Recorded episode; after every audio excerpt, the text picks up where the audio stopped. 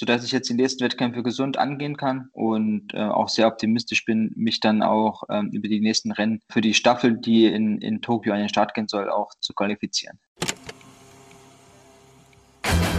Moin und viel Spaß bei Kabinengespräch, dem Podcast von Moritz Zinken und Lukas Sibrita.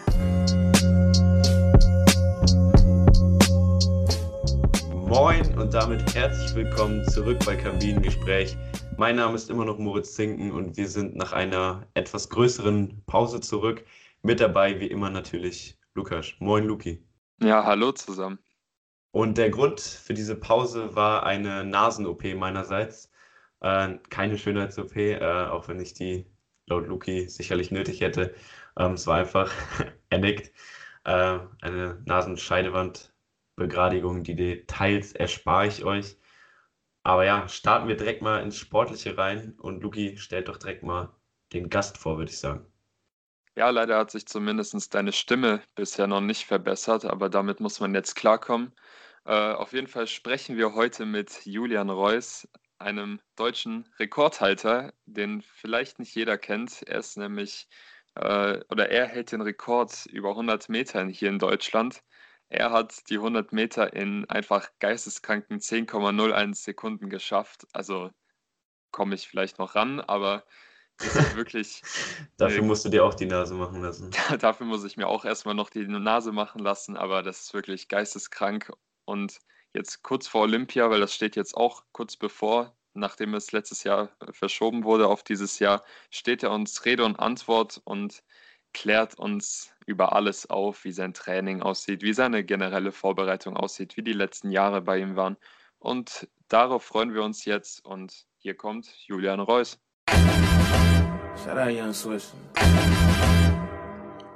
Ich sage schöne Grüße in den Osten. Ist es überhaupt richtig? Julian, erstmal schönen guten Morgen und herzlich willkommen hier bei uns bei Kabinengespräch.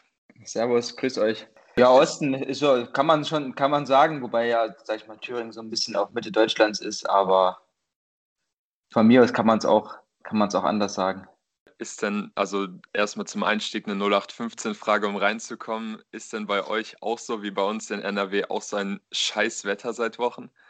Ja, also Regen, gefühlt jetzt auch dabei komplett das Aprilwetter. Mhm. Aber der Natur tut es ja, glaube ich, ganz gut. Wobei ich sagen muss, die Sonne fehlt mir schon und freue mich, wenn es dann hoffentlich jetzt dann auch mal langsam wieder etwas wärmer wird. Also ich hoffe es auch, aber das sieht ja aus, dass es nächste Woche schon wieder 30 Grad werden. Und an alle Zuhörer, ich habe guten Morgen gesagt, weil wir die jetzige Folge mit Julian um 9 Uhr morgens aufnehmen. Für mich ist das sehr früh. Aber Moritz hat mir auch erzählt, dass ihr euch gestern auch für sein Uni-Projekt um 9 Uhr getroffen habt. Und da wollte ich mal fragen, ob du einfach ein Frühaufsteher bist oder deine Tage so durchgetaktet sind, dass du nachmittags keine Zeit mehr findest.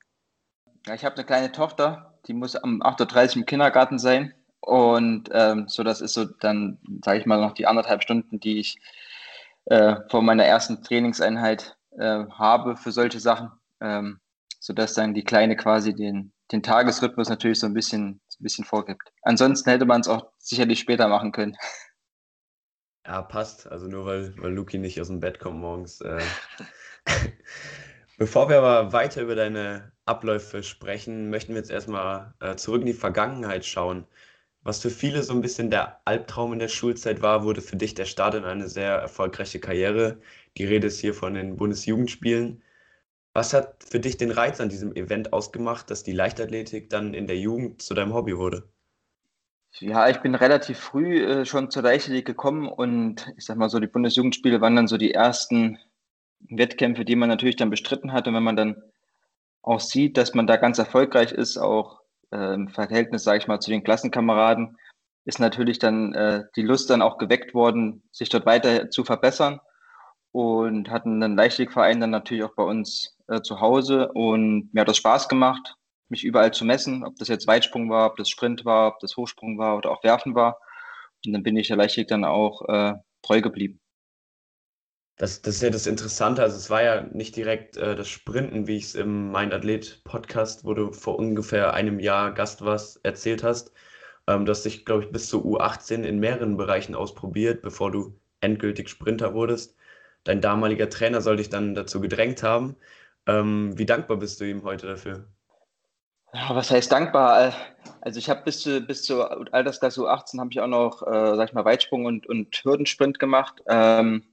Auch jetzt Disziplinen, die natürlich von der Schnelligkeit leben. Vielleicht hätte es da auch ganz gut geklappt mit der weiteren Entwicklung.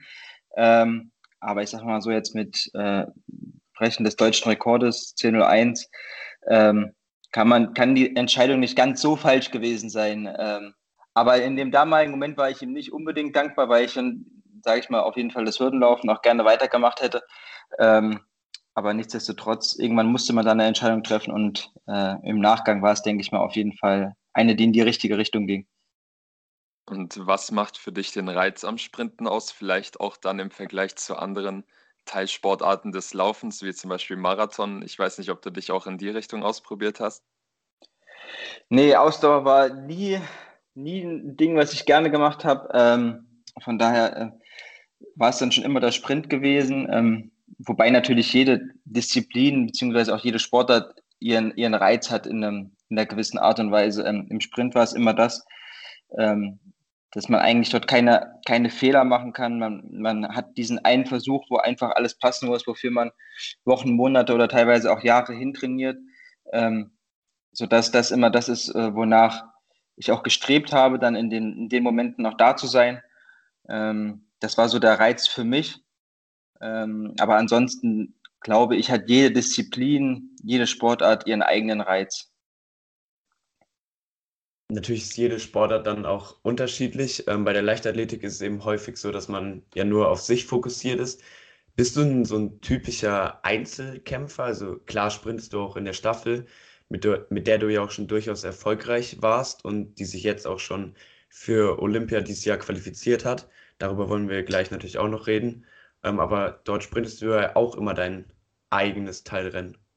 Ja, auf der Bahn wirkt es vielleicht so, als ob man alleine ist und der Teamgedanke nicht ganz so dahinter steht. Aber im gesamten Prozess, was Training angeht, was Vorbereitung angeht, Trainingslager angeht, geht es gar nicht ohne Team. Es geht nicht ohne Athleten bzw. Konkurrenten in der Trainingsgruppe oder im Trainingslager.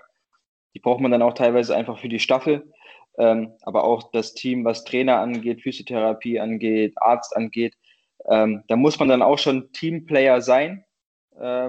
Vielleicht in einer anderen Form, wie es in der Mannschaftssportart ist, aber komplett alleine würde es für mich nicht funktionieren. Also da bin ich dann schon auch der Gruppenmensch, der so eine gewisse Dynamik braucht und dem die auch einfach gut tut. Mannschaftssportart war ein gutes Stichwort, weil wir wollten auch mal fragen, ob es auch in deiner Jugend vielleicht mal zu der Situation kam, in der du vielleicht auch Sehnsucht nach so einer Mannschaftssportart hattest, also dass sich beispielsweise deine Freunde dann versucht haben, vom Fußball, Eishockey oder so und so weiter zu überzeugen? In der Jugend eigentlich gar nicht mal so. Ich war auf einer Sportschule gewesen und die Klasse, in der man war, die bestand eigentlich zur Hälfte aus Leichtathleten, zur Hälfte aus Fußballern. Das Niveau natürlich von den Mannschaftssportarten war dann dementsprechend auch schon so hoch, dass wenn wir beispielsweise in den Sportstunden mal Fußball oder so gespielt haben, man eigentlich sehr schnell gemerkt hat, dass man nicht auf dem Leistungsniveau dort mithalten kann, den man in seiner Hauptsportart hat. Aber jetzt zum Ende der Karriere hin gab es dann schon mal Momente, wo man dann denkt, nochmal so eine Runde kicken nach der Karriere oder sowas, da hätte man schon Bock drauf. Aber, sage ich mal so, in der Jugend war das eigentlich gar nicht der Fall, dass ich das vermisst habe. Das heißt, du wirst dann einen Usain Bolt machen und machst dann das Probetraining nach der Karriere bei Borussia Dortmund? Bei Borussia Dortmund vielleicht nicht, aber nee, muss man halt einfach gucken, ob sich nochmal die Möglichkeit ergibt, irgendwo, keine Ahnung, Kreisliga oder Kreisklasse oder sowas nochmal zu spielen. Wobei man natürlich dann aufpassen muss, dass man dann aufgrund seiner Schnelligkeit nicht die Beine weggekrätscht bekommt, weil das wahrscheinlich die einzige Chance ist, die sie dann haben. Muss man mal schauen, ob sich nochmal die Möglichkeit ergibt oder nicht. Es folgten auf jeden Fall in deiner Karriere viele Erfolge in der Jugend und auch dann der Wechsel aufs Sportinternat, wie du eben gesagt hast. Wo wurde dir eigentlich dann wirklich bewusst, dass du mehr schaffen kannst als vielleicht so ein Durchschnittssprinter und dann auch vielleicht Rekorde brechen kannst? Ja, ich sag mal so, mit Eintritt ins Jugendalter, so Altersklasse U18, also so mit 16, 17, wo dann auch die ersten deutschen Meisterschaften stattfinden und man sieht, dass man auch deutschlandweit sehr weit vorne ist und sich dann auch für die ersten internationalen Wettkämpfe qualifiziert hat, habe ich dann schon gespürt, dass es zu mehr reichen kann, dass es vielleicht auch die Möglichkeit gibt, eine gewisse Phase seines Lebens damit einfach sein Geld auch zu verdienen, um sich dort als Person und als Athlet weiterzuentwickeln. War dann, wie gesagt, so Ende der Schulzeit, so Abiturjahrgang, wo es dann auch immer konkreter wurde und wo man dann auch einfach die Entscheidung treffen muss, geht man jetzt, sage ich mal, ein normales Studium an oder konzentriert man sich auf den Sport und ordnet alles dementsprechend etwas unter. Und die Entscheidung habe ich dann einfach dann nach dem Abitur auch getroffen. War dann so ein wachsender Prozess über 2-3 Jahre, den das in Anspruch genommen hat. Und wie war eigentlich die Zeit auf dem Internat? Also ich kann mir vorstellen, dass du dann ziemlich weit von deinen Eltern weg gewohnt hast. War es dann schwierig für dich, deine Eltern vielleicht dann auch nicht tagtäglich sehen zu können? Also ich bin mit 11 Jahren an die Sportschule gegangen. Mein Elternhaus war dann quasi 250 Kilometer entfernt zu Hause, 2,5 Zugstunden. Ich habe mir da im Vorfeld nie Gedanken drüber gemacht, ob ich meine Familie oder meine Eltern vermissen werde oder nicht, aber nach der ersten Woche hat es mich dann schon wie so ein Schlag getroffen, was Heimweh anging, und hatte auch dann die ersten 2-3 Jahre damit auch schon Probleme, gerade, sage ich mir immer, dann so Sonntag, Montag, Anfang der Woche oder auch nach Ferien. Aber ich habe mich da durchgekämpft gemeinsam mit der Familie und ist etwas, was ich für mich persönlich immer wieder so machen würde, trotz der Schwierigkeiten, die das halt auch mit sich bringt. Aber für mein Leben hat es mir auf jeden Fall sehr viel gebracht. Hast du dann auch bei Problemen, sei es bei schulischen oder wie du jetzt erzählt hast, bei Heimweh oder auch anderen privateren Problemen, dann auch so eine mäßige, allumfassende Betreuung bekommen oder gehabt dort im Internat? Ja, also wir hatten dort Erzieher, die haben sich um uns gekümmert, Hausaufgabenbetreuung oder auch persönliche Sachen. Das haben wir auf jeden Fall dort gehabt, die Unterstützung. Und würdest du, also du hast schon angeklungen, du würdest es immer wieder so machen, aber würdest du jetzt sagen, trotzdem schaust du eher positiv oder eher negativ auf die Zeit zurück? Also ich kann mir auch vorstellen, dass du zum Beispiel dann in puncto Selbstständigkeit vielleicht dann sehr viel gelernt hast in deiner Zeit. Ja, ich würde es also nur positiv. Also natürlich, auch wenn es negative Momente gab, ist der Rückblick tatsächlich ausschließlich positiv behaftet. Schauen wir nochmal zurück aufs Sportliche und auf ein paar Zahlen. Wie vorhin schon erwähnt, bist du deutscher Rekordhalter über 100 Meter mit 10,01 Sekunden. Hierbei hast du dich ja sogar mehrfach über die Jahre selbst getoppt. Den Rekord über 60 Meter hat dir dein Kollege Kevin Kranz dieses Jahr ganz knapp weggeschnappt. Der 100-Meter-Rekord war 2016 und 2018 hast du gesagt, dass du dank biomechanischer Auswertung weißt, dass du diese Marke nochmal unterbieten könntest. Ganz fiese Frage, aber bist du dennoch über deinen Zenit geschritten oder wird es irgendwann einfach unmöglich, persönliche Bestleistungen aufzustellen? Also über meinen Zenit gesprungen würde ich jetzt nicht sagen. Ich glaube schon, dass ich sehr nah ans Maximum herangekommen bin. Aber ich würde eigentlich nie im Sport sagen, dass es eine ultimative Ende gibt. Also es wird es schon irgendwo geben, aber sobald ich mir quasi als Sportler sage, das war jetzt das Ende, was ich irgendwie in der maximalen Leistung erreicht habe, ist es ja immer so ein limitierender Faktor. Sodass ich sage, ich bin schon sehr nah ans Optimum rangekommen, aber glaube auch, dass unter gewissen Umständen vielleicht noch die ein oder andere Hundertstel schneller möglich gewesen wäre. Du hast natürlich viele Rekorde aufgestellt, wie gesagt, und noch mehr Medaillen gewonnen. Weißt du eigentlich, wie viele deutsche Meisterschaften du gewonnen hast? Nee, weiß ich nicht, weil da ist aber immer die Frage, was man da mitzählt. Zählt man Jugend mit, zählt man Jugend nicht mit, zählt man Staffeln mit, zählt man Staffeln nicht mit. Aber ich habe dort keine genaue Zahl im Kopf. Also auf Wikipedia steht zum Beispiel 13 deutsche Meisterschaften mit Gold und dann nochmal 6 deutsche Hallenmeisterschaften. Also hast du die Medaille nie mit nach Hause bekommen? Doch, schon, aber ich habe die auch im Karton schön verstaut, aber gezählt habe ich dann nicht. Okay. Bei so vielen Erfolgen, was fehlt noch im Medaillenregal? Was willst du unbedingt gewinnen? Oder besser gesagt im Medaillenkarton? Also ich sag mal so, Olympiafinale sehr wahrscheinlich nur möglich mit der Staffel. Das ist schon das, was mir persönlich noch fehlt. Gar nicht mal so Richtung Medaille geschielt. Wir waren zweimal mit der Staffel knapp dran bei der Weltmeisterschaft 2013 und 2015 sind wir jeweils Vierter geworden. Das ist nachblickend natürlich schade, dass wir das dann dort nicht geschafft haben, das i-Tüpfelchen dann auch draufzusetzen. Aber so ein Olympiafinale wäre das, was natürlich die Karriere noch weiter verschönern würde. Das wäre wahrlich eine schöne Geschichte. Was war denn dann so bisher dein schönstes Rennen, dein persönlich größter Erfolg oder auch einfach die schönste Geschichte? Ja, also schönste, emotionalste Geschichte war eigentlich Deutsche Meisterschaften 2017. Die waren in Erfurt, wo ich lebe, wo ich trainiere, wo ich meine Heimat gefunden habe oder eine neue Heimat gefunden habe. Es war 2017 und 10 Tage vor ist unsere Tochter dann auch zur Welt gekommen, sodass das dann emotional schon, sage ich mal, 2 Wochen waren, die sehr, sehr schön waren mit, sage ich mal, der Geburt des eigenen Kindes und dann deutsche Meisterschaften im eigenen Stadion, auch dann dort WM-Norm gelaufen, 200 Meter Bestzeit gelaufen. Das war rückblickend so schon 2 Wochen, die wirklich sehr, sehr schön waren. In den letzten Tagen, als wir die Vorbereitung gemacht haben, ist mir eine Frage in den Kopf gekommen und die wollte ich dich unbedingt fragen. Nämlich, ich weiß nicht, ob du auf YouTube unterwegs bist oder vielleicht auch jetzt durch den Lockdown da irgendwie auf irgendwelche Fitness-YouTuber geraten bist. Aber ich habe vor einiger Zeit ein Video von Sascha Huber gesehen. Ich weiß nicht, ob er dir ein Name ist. Aber er hat dann mit den besten österreichischen Profiturnern trainiert.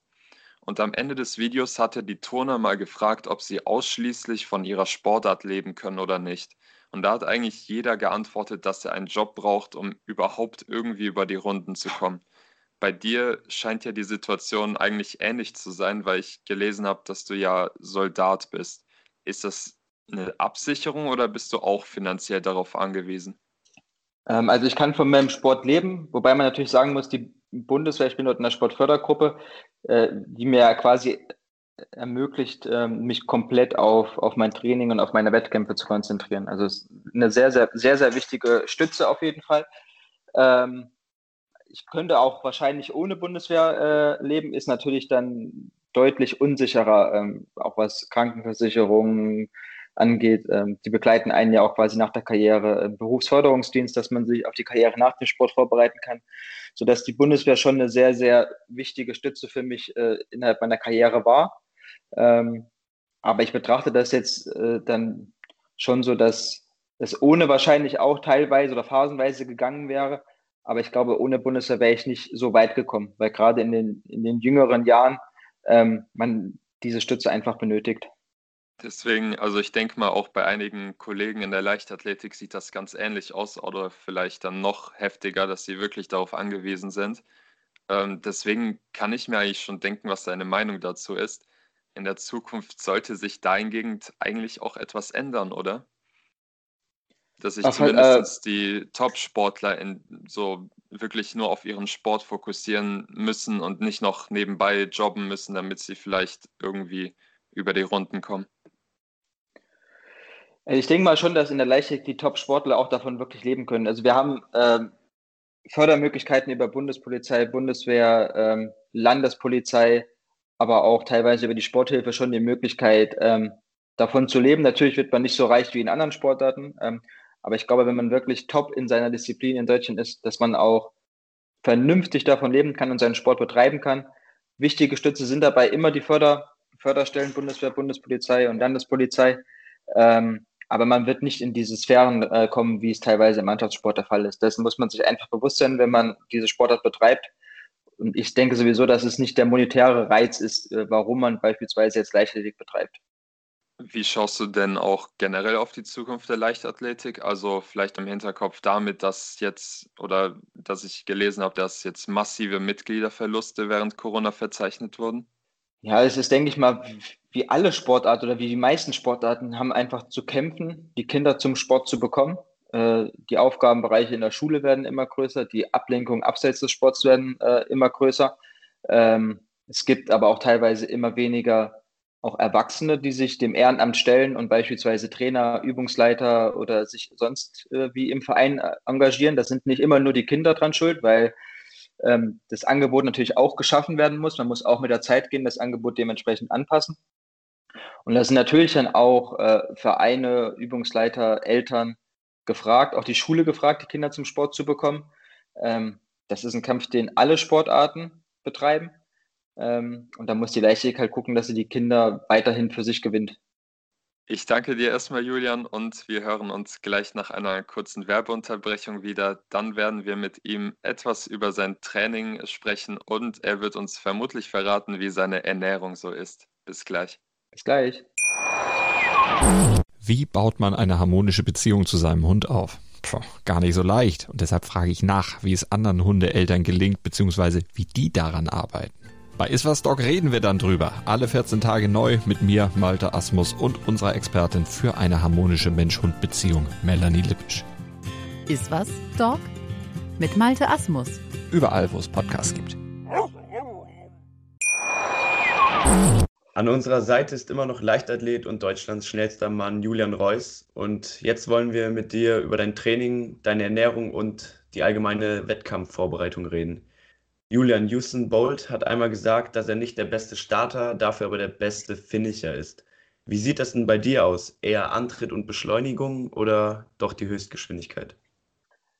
Also Usain Bolt war vielleicht nicht in der Masse der beste Starter, aber bei seinen Weltrekorden ist er schon auch ein sehr, sehr, sehr, sehr guter Starter gewesen. Das muss man auch immer bedenken. Also es gab vielleicht 2, 3 Menschen auf der Welt, die schneller gestartet sind als er. Natürlich war sein Sahnestück das, was nach 50, 60 Metern passiert ist, aber das war auch, er konnte schon auch trotzdem sehr gut starten.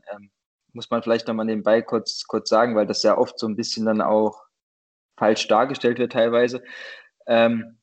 Ich glaube schon, dass ich über die Gesamtheit gesehen, gerade auf den ersten 60 Metern jemand war, der sehr, sehr, sehr, sehr gut, sehr, sehr stabil war. Und was ich mir immer hart erarbeiten musste, waren einfach die letzten Meter des Rennens. Das ist so ein bisschen das, wo immer auch dann der Fokus teilweise im Training drauf lag, damit man hier einfach das Rennen auch gut zu Ende bringen konnte. Ist es eigentlich Pflicht, dass jeder Sprinter Usain Bolt als Vorbild hat? Oh, ich weiß gar nicht, ob das so ist. Also ich hatte tatsächlich in meiner Karriere nie explizit Vorbilder. Habe immer geguckt, dass ich nach mir selbst schaue. Wobei ich natürlich auch sagen muss, dass ich mit einer Generation Sprintern auch teilweise aufgewachsen bin, wo das Thema Doping immer eine wichtige, oder nicht eine wichtige, aber immer eine zentrale Rolle eingenommen hat. Und ich am Ende einfach froh war, dann auch mir dort kein Vorbild rausgesucht zu haben, um dann am Ende, sage ich mal, zu erfahren, dass derjenige betrogen hat. Um dann wahrscheinlich auch einfach nicht enttäuscht zu werden. Das war natürlich in der Weltspitze so, aber hast du auch bei dir im Umfeld direkt was von Doping erfahren, das dich dann überrascht oder schockiert hat? Nee, also ich habe für mich jetzt in meinem Umfeld nichts mitbekommen oder nichts erfahren oder sonstiges. Wenn wir jetzt schon bei Usain sind, der ja wie bekanntlich den Weltrekord über 100 Meter hält, was ist dir eigentlich durch den Kopf gegangen, als du realisiert hast, dass du den deutschen Rekord gebrochen hast? Also wo ich ihn das erste Mal gebrochen hatte, das war 2014 mit 10.05, war ich schon erstaunt und überrascht, muss ich sagen. Wobei ich so ein bisschen im Gefühl hatte, dass das Rennen jetzt schnell werden kann, bevor ich in den Startblock gegangen bin. Aber ansonsten ist dann natürlich schon Überraschung, Freude. Aber auch damals war in einem Zwischenlauf gewesen natürlich auch gleich der Gedanke, oh, ich muss noch ein Rennen laufen. Das waren Deutsche Meisterschaften, hier geht es darum, heute auch noch einen Titel zu holen, sodass dann der Fokus sehr, sehr schnell dann wieder natürlich auf das nächste Rennen gelegt worden ist. Und du hast gerade das Gefühl angesprochen, das du vor dem Rennen hattest. Lag es einfach daran, dass du zu der Zeit einfach besonders gut in Form warst, besonders gut trainiert hast? Oder gibt es einfach Tage vor dem Rennen, wo du aufstehst und sagst, okay, das kann jetzt wirklich was Krasses werden und heute schlägt mich keiner? Also man hat es teilweise schon im Gefühl, dass heute ein guter Tag werden kann, was aber nicht ausschließt, dass wenn man sich nicht ganz so gut fühlt, es trotzdem gut werden kann. Also das habe ich dann auch über die Jahre gelernt, dass das Gefühl dann nicht immer der wirklich einzige ausschlaggebende Punkt ist. Aber nichtsdestotrotz gibt es dann schon mal die ein oder anderen Tage oder auch die ein oder anderen Rennen, wo man einfach davor merkt, heute kann schon die Post abgehen. Aber um eine Basis natürlich zu schaffen, braucht man erstmal ein sehr, sehr gutes Training im Vorhinein. Wie unterschiedlich setzt sich denn dein Training zusammen oder welche verschiedenen Einheiten gibt es so bei euch im Sport? Ist ja immer so ein bisschen auch von der Trainingsphase her abhängig. Ich sag mal so, es gibt natürlich die Kraft, die eine Rolle spielt, genauso wie die Stabilität des Körpers. Das macht dann immer so 2-3 Einheiten in der Woche ungefähr aus, wo man sich um dieses Thema Kraft, Stabilität kümmert. Ansonsten meistens eine spezifische Schnelligkeitsausdauereinheit. 2 Einheiten, wo es um die reine Schnelligkeit geht. Das sind dann Tiefstarts, das sind maximale Sprints. Und dann oftmals auch noch eine Sprungeinheit, um quasi so eine reaktive Komponente mit reinzubringen. Und je nachdem, wenn noch Zeit ist, beziehungsweise in der Vorbereitung, wenn man einfach auch ein bisschen mehr Einheiten macht, auch nochmal eine Technikeinheit, um sich auf gewisse Aspekte des Laufstils oder so dann auch konzentriert und fokussiert. Und gibt es da irgendwelche bizarren Trainingsmethoden oder irgendwelche Details beim Sprinten, auf die ihr nochmal extra achten müsst, über die Laien vielleicht gar nichts wissen? Also es steckt teilweise schon ein hoher Aufwand dahinter, um gewisse Analysen zu betreiben, gerade was eventuell Schrittlänge, Schrittfrequenz, Abflugwinkel, Winkel in der Hüfte, Kniegelenk, Oberkörperposition angeht. Das sind halt Aufgaben dann für den Sportwissenschaftler bei uns, der das Ganze dann analysiert. Da kommt es dann wirklich auf 1-2 Grad, 3-4 Zentimeter teilweise an. Das ist dann schon die Suche nach dem Nadeln im Heuhaufen teilweise auch. Das mag für Außenstehende dann wirklich wie Sisyphusarbeit aussehen, aber das ist halt dann, wo es im Sprint dann auch drauf ankommt, die Details zu verbessern. Und da gibt es ja dann sicherlich in der Auswertung dieser Analysemethoden eben teilweise auch mehrere Dinge, die du gerade angesprochen hast. Wie schwierig ist es dann, das umzusetzen? Also wenn man vielleicht weiß, okay, man steht im Startblock und man muss jetzt diesmal da und da drauf achten, weil das noch nicht perfekt war. Man muss ja auch beim Sprinten logischerweise auf die Arme und so weiter achten. Das funktioniert bei dir weitestgehend, denke ich mal, alles automatisch. Aber ist es dann wirklich auch vorher so ein Gedankenspiel? Okay, ich muss gleich an das und das denken? Also die Sachen dann wirklich, wenn man die Sachen weiß, die man verbessern muss, auch wirklich zu verbessern, das wird natürlich auch immer schwieriger mit dem Alter, weil die Verbesserungspotenziale ja auch nicht unbedingt besser werden, beziehungsweise manche Sachen kann man vielleicht auch gar nicht verbessern, beziehungsweise sucht man ewig nach dem Schlüssel, wie man es verbessert. Das sind natürlich Aufgaben, die man vor allem im Training angeht, und im Wettkampf steht man dann eher nicht so am Startblock und denkt an viele Dinge, an die man jetzt arbeiten möchte, beziehungsweise die man umsetzen möchte. Da gibt es vielleicht 1-2 Kernpunkte, die wichtig für das Rennen, für den Rennverlauf sind, aber da kann man gar nicht so ins Detail gehen, weil da fällt der Schuss und dann muss man bei sich sein und dann sollte das bestmöglich einfach so laufen. Wie hart ist denn der Kampf um die paar Hundertstel Sekunden, die du rausholen willst? Gibt es auch dann vielleicht auch Phasen, wo du gar keinen Bock mehr hast, weil du so frustriert bist, weil du wirklich einen Tag lang oder ein paar Wochen dran gesessen hast und dich einfach nicht verbesserst? Ja, so lange würde ich jetzt nicht sagen. Natürlich gibt es mal Einheiten, die nicht so laufen, wie man das möchte. Und vor allem ändern sich ja im Sprint auch immer die Parameter. Auch, sage ich mal jetzt zum Beispiel, auch bei mir das Thema Alter spielt natürlich eine Rolle. Ich kann nicht mehr in den Umfängen oder in den Intensitäten trainieren, wie ich teilweise früher trainiert habe, sodass man sich teilweise auch immer wieder neu erfinden muss und immer wieder vor neue Aufgaben und Herausforderungen gestellt wird. Und das ist halt immer so ein dynamischer Prozess, den man dort durchläuft. Für mich nicht ganz einfach immer, weil ich jemand bin, der sich die Leistung, glaube ich, sehr, sehr hart auch im Training erarbeitet hat. Ich bin jemand, der schon auch quantitativ und qualitativ zu den höchsten Zeiten sehr, sehr ordentlich trainiert hat.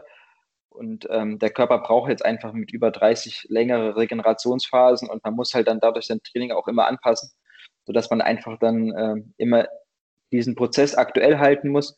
Da bleibt auch gar nicht so die Zeit daran, jetzt zu sagen, oh, jetzt lief es nicht so gut, jetzt lasse ich den Kopf hängen, weil am nächsten Tag geht es weiter. Und dann zieht man das Ganze dann natürlich dann bestmöglich auch durch. Du musst jetzt so einem Start von einem Wettbewerb eigentlich wie eine Maschine funktionieren. Wie sehr getaktet sieht dafür dein Alltag aus, um zu deiner Maximalform zu kommen? Wir haben ja eben schon gehört, dass deine Tochter so ein bisschen den Alltag bestimmt, aber wie sehr sieht jetzt so dein Alltag aus? Ist er wirklich so getaktet? Also getaktet würde ich jetzt nicht sagen, aber ich würde schon sagen, dass an 7 Tage und 24 Stunden am Tag das Leben, der Sport das Leben begleitet und Inhalt ist. Also bei vielen Aktivitäten spielt ja natürlich schon immer die Frage, macht das jetzt Sinn, 3 Stunden durch den Zoo zu marschieren, oder macht das Sinn, jetzt shoppen zu gehen oder andere Aktivitäten, die vielleicht anfallen, auch gerade mit Kind. Von daher spielt das schon eigentlich immer eine Rolle, und teilweise ist das Leben dann einfach auch dem Leistungssport untergeordnet, weil das Thema Regeneration halt einfach auch so eine wichtige Rolle in dem Bereich spielt, weil nur wenn ich mit 100% wieder in die nächste Einheit und in die nächste Trainingswoche gehe, kann das wirklich auch eine gute Einheit oder eine gute Trainingswoche werden, sodass das schon sehr, sehr intensiver Bestandteil unseres Lebens auch ist. Ist denn auch ein Bestandteil eures Lebens, dass du dich mal abends hinsetzt, Netflix schaust und dann vielleicht auch mal Ben & Jerry's isst oder andere Süßigkeiten frisst? Also fressen würde ich es jetzt nicht sagen, aber es kommt schon vor, dass ich mir auch mal natürlich ein Eis oder sowas genehmige. Also das sollte dann schon auch drin sein. Und wie sieht so generell deine Ernährung aus? Also hast du dich vielleicht auch schon mal mit einem Coach zusammengesetzt, der wirklich auf Ernährung spezialisiert ist, um da vielleicht auch mal zu schauen, wie du da ein paar Prozente rausholst? Weil es gibt zum Beispiel im Fußball ein paar Sportler, die zum Beispiel Hector Bellerin, der bekanntlich ja Veganer geworden ist, um so eben noch mehr Leistung rauszuholen. Hast du auch mal sowas gemacht oder bist du momentan vegan? Nee, vegan bin ich gar nicht. Ich bin auch niemand, der irgendwelche Lebensmittel strikt meidet. Ich arbeite mit einem Ernährungsberater zusammen, ist aber jetzt nicht hoch detailliert. Es ist einfach so, dass es einen gewissen Rhythmus zwar vorgibt, aber ich wiege jetzt keine Lebensmittel oder Sonstiges ab, sodass mir das zwar einen gewissen Halt und eine gewisse Richtung vorgibt, aber ich jetzt da nicht, wenn ich unterwegs bin, da komplett aufgeschmissen bin, wenn ich keine Waage dabei habe. Ich achte immer vor allem, wie gesagt, viel Obst, viel Gemüse, viel Eiweiß. Das ist immer so die Hauptbestandteile, auf die ich mit achte. Und natürlich auch, dass die Produktqualität dementsprechend gut ist. Also das ist halt auch schon ein sehr wichtiger Bestandteil. Apropos Fußballspieler, wenn wir mal einen Quervergleich in die Wettkampfvorbereitung oder in den Wettkampf selber ziehen. Ein Fußballer hat 90 Minuten Zeit oder ein bisschen weniger, um Fehler vergessen zu machen. Bei dir muss ja alles auf Abruf funktionieren und dann in wenigen Sekunden abgeliefert werden. Klar, es kann natürlich schon mal sein, dass dann ein Fehlstart passiert, dann ist direkt alles vorbei. Hast du auf sowas eine besondere mentale Vorbereitung, dass eben alles auf Abruf funktioniert? Also eine besondere Vorbereitung habe ich jetzt gefühlt nicht, aber man ist ja auch an den Aufgaben gewachsen. Also ich mache das jetzt, ich weiß, seitdem ich 17, 18 bin, dass dieser Moment jetzt der entscheidende Moment ist, sodass es natürlich dann auch so eine gewisse Routine übergeht. Aber das ist ja auch das, was ich schon vorhin gesagt habe, das ist das, was den Reiz ausmacht, dass wirklich nur dieser eine Moment zählt und man hat keine Chance, Fehler wieder gut zu machen. Deswegen muss alles bestmöglich im ersten Anlauf passen. Jetzt hast du angesprochen, dass du das natürlich schon über all die Jahre kennst und dann wahrscheinlich auch viel weniger nervös geworden bist, oder ist es gleich geblieben? Oder gibt es generell was du jetzt einfach ganz anders machst als noch am Anfang deiner Karriere? Also natürlich ist das Thema Nervosität, nimmt natürlich mit den Jahren auch in einer gewissen Form ab, weil man einfach viele Dinge schon erlebt hat, und man sich dann auf die wichtigsten Wettkämpfe so ein bisschen rauspickt und man dann einfach auch merkt, dass dann hier die Anspannung höher ist als bei anderen Wettkämpfen. Und arbeitest du da auch mit Psychologen zusammen, die dir dabei helfen, in den Wettkampfmodus zu kommen oder besser mit Druck umzugehen? Oder es ist ja auch ein bisschen so ein Ruf von Psychologen, dass die helfen müssen gegen Druck, aber es ist ja auch eigentlich gängige Praxis schon in anderen Sportarten, oder auch in der Leichtathletik, dass die zur Leistungssteigerung beitragen können? Also ich arbeite mit einer Psychologin zusammen, auch seit 2012, schon relativ lange, immer phasenweise, also jetzt nicht jede Woche oder alle 2 Wochen, sondern immer so ein bisschen nach Bedarf oder nach Gefühl, wenn ich das Gefühl habe, es wäre jetzt hilfreich. Und dann haben wir auch schon an unterschiedlichsten Sachen gearbeitet, an Umgang mit Druck, an Umgang mit Nervosität, wenn man auch vielleicht zu motiviert ist, wie man damit umgeht. Da waren schon dann auch unterschiedlichste Themen Bestandteil. Und das hat mir natürlich auch im Laufe der Karriere geholfen, bei dem einen oder anderen Wettkampf die beste Leistung abzurufen. Wir sind gleich nach einer kurzen Unterbrechung zurück mit unseren Fragen und Julians Antworten rund um das Thema Olympia. Bis gleich. Bis gleich. Man nimmt sich, was man will, dann viele Gerüchte entstanden. Fast nichts davon stimmt. Tatort. Sport. Wenn Sporthelden zu Tätern oder Opfern werden, ermittelt Malte Asmus auf meinsportpodcast.de. Folge dem True Crime Podcast, denn manchmal ist Sport tatsächlich Mord. Nicht nur für Sportfans. So, da sind wir wieder mit Julian Reus, einem ganz guten Sprinter aus Deutschland. Und mit dir, Julian, wollen wir jetzt in unserem letzten Teil der Trilogie noch etwas über Olympia sprechen. Wobei, man muss ja jetzt natürlich schauen oder sagen, die Olympischen Spiele stehen mal wieder vor dem Aus. Wobei, da ist, ich glaube, das steht noch so auf der Kippe, wie das jetzt, ob es stattfinden wird oder nicht. Egal, gehen wir mal davon aus, die finden statt. Wie ist denn der Stand der Dinge, was Olympia angeht? Also mit dem Finaleinzug bei den World Athletics Relays habt ihr euch in Polen ja als Staffel oder habt ihr als Staffelteam das Olympiaticket gebucht. Dazu auch natürlich erstmal herzlichen Glückwunsch. Du selbst hast dich damals aufgrund von Wadenproblemen geschont. Wie geht's dir denn aktuell? Bist du bereit für Olympia? Also ich bin wieder fit. Wadenprobleme habe ich sehr gut auskuriert. World Relays war natürlich für uns ein sehr, sehr wichtiger Schritt, uns fix für Olympia zu qualifizieren, sodass wir uns jetzt natürlich dann auch auf die Entwicklung der Einzelleistung konzentrieren können, weil die einfach wichtiger Bestandteil der Staffelleistung auch sind, sodass ich jetzt die nächsten Wettkämpfe gesund angehen kann und auch sehr optimistisch bin, mich dann auch über die nächsten Rennen für die Staffel, die in Tokio an den Start gehen soll, auch zu qualifizieren. Und was traust du der Staffel zu? Also in einem Interview hast du nämlich gesagt, dass sie momentan so auf Platz 8 oder 9 liegt. Ist das Finale das Ziel oder geht da vielleicht sogar ein bisschen mehr? Also erster Schritt ist natürlich Finale erreichen. Und in so einem Finale, auch was Staffel angeht, ist dann natürlich immer auch was machbar, kann immer viel passieren. Aber der erste Schritt ist, und das erste Ziel natürlich auch dementsprechend, ist natürlich die Finalteilnahme mit den Jungs. Es steht auch die Deutsche Meisterschaft vor der Tür, die am 5. und 6. Juni stattfindet. Wie blickst du auf die Deutschen und auch im Hinblick auf deine Olympiateilnahme? Ja, es ist natürlich ein wichtiger Wettkampf auf dem Weg zu Olympia, wobei man auch hier klar sagen muss, die Nominierung ist erst Ende Juni. Sodass dann einfach auch noch 3 Wochen danach Zeit ist, sich zu qualifizieren, sodass sie wichtig sind, aber die Wettkämpfe, die danach kommen, eigentlich fast dieses Jahr die gleiche Bedeutung haben, weil die Deutschen Meisterschaften schon sehr, sehr früh in der Saison stattfinden. Lukas hat es eben schon ein bisschen angeschnitten. Es gibt Diskussionen um Tokio, um Olympia. Wie wir alle wissen, wurde dieses Event 2020 eben verschoben auf dieses Jahr.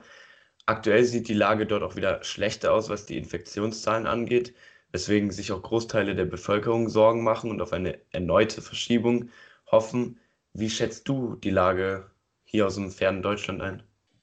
Also die Lage, dass die Olympischen Spiele stattfinden werden, die halte ich eigentlich für sehr stark gegeben. Also ich glaube nicht, dass sie noch abgesagt werden. Was natürlich die Gesundheitslage angeht, kann ich als Laie aus Sicht von Deutschland in Richtung Japan nicht einschätzen.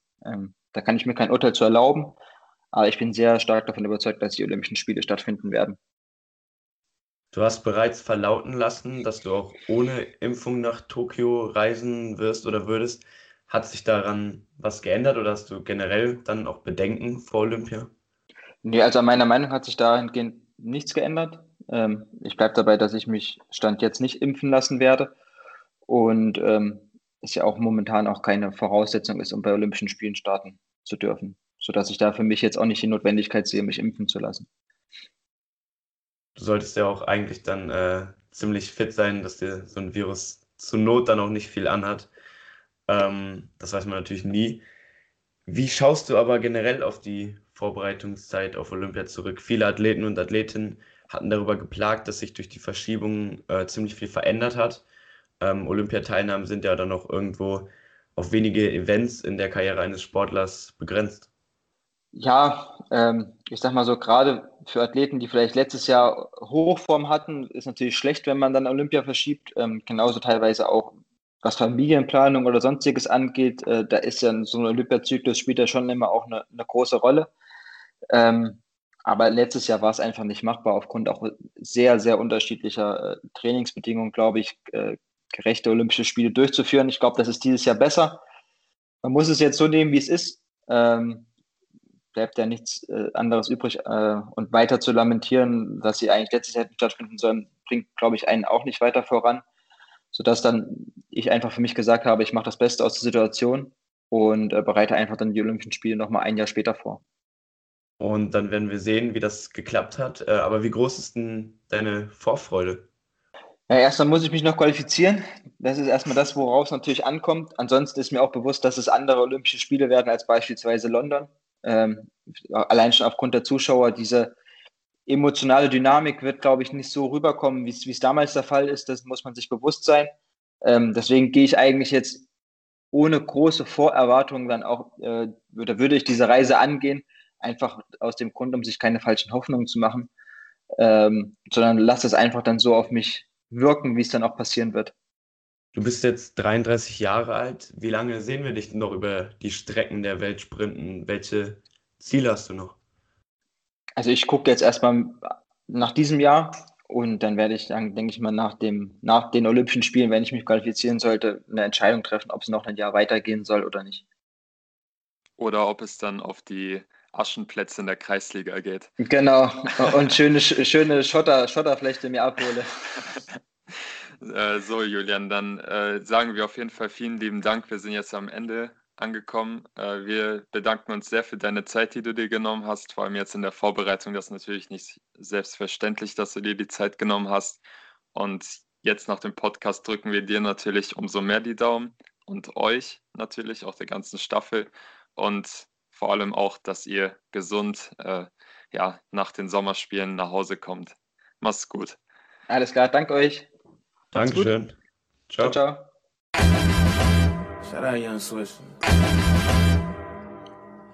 Das war also unser Interview mit Julian Reus. Es hat wirklich sehr viel Spaß gemacht. Wir hoffen natürlich, dass es euch da draußen auch Spaß gemacht hat.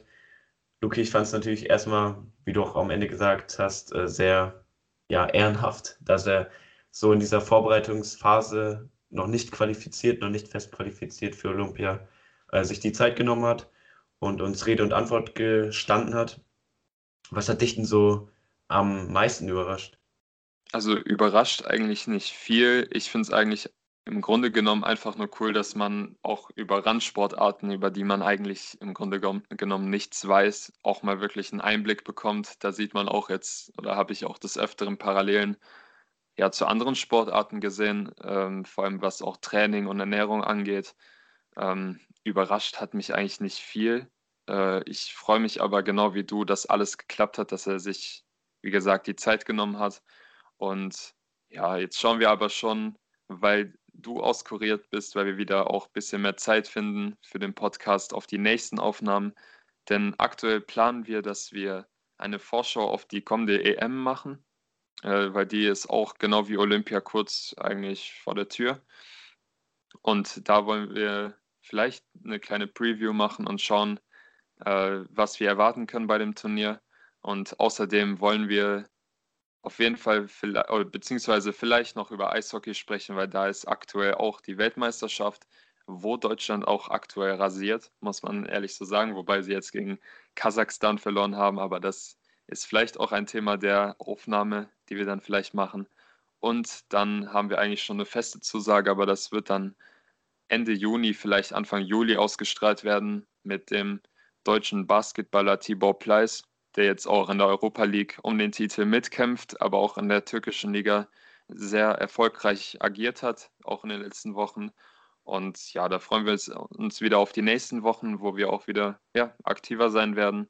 Tibor Pleiss, muss man natürlich auch sagen, es laufen ja gerade auch schon die NBA-Playoffs auf Hochtouren und der Junge hat natürlich auch eine Vergangenheit in der NBA. Da werden wir dann vielleicht auch noch drauf schauen. Ja, es ist wirklich eine heiße Phase jetzt im Sommer. Deswegen ist es teilweise auch schwierig, Interviewgäste an Land zu ziehen, weil die natürlich alle in der Vorbereitung auf die Highlights des Sportjahres stecken. Aber wen wir kriegen können, den nehmen wir und wir freuen uns einfach auf sehr viele Einblicke in gewisse Sportarten und Wettbewerbe. Das war's von mir. Peace out. Wir hören uns beim nächsten Mal. Ciao.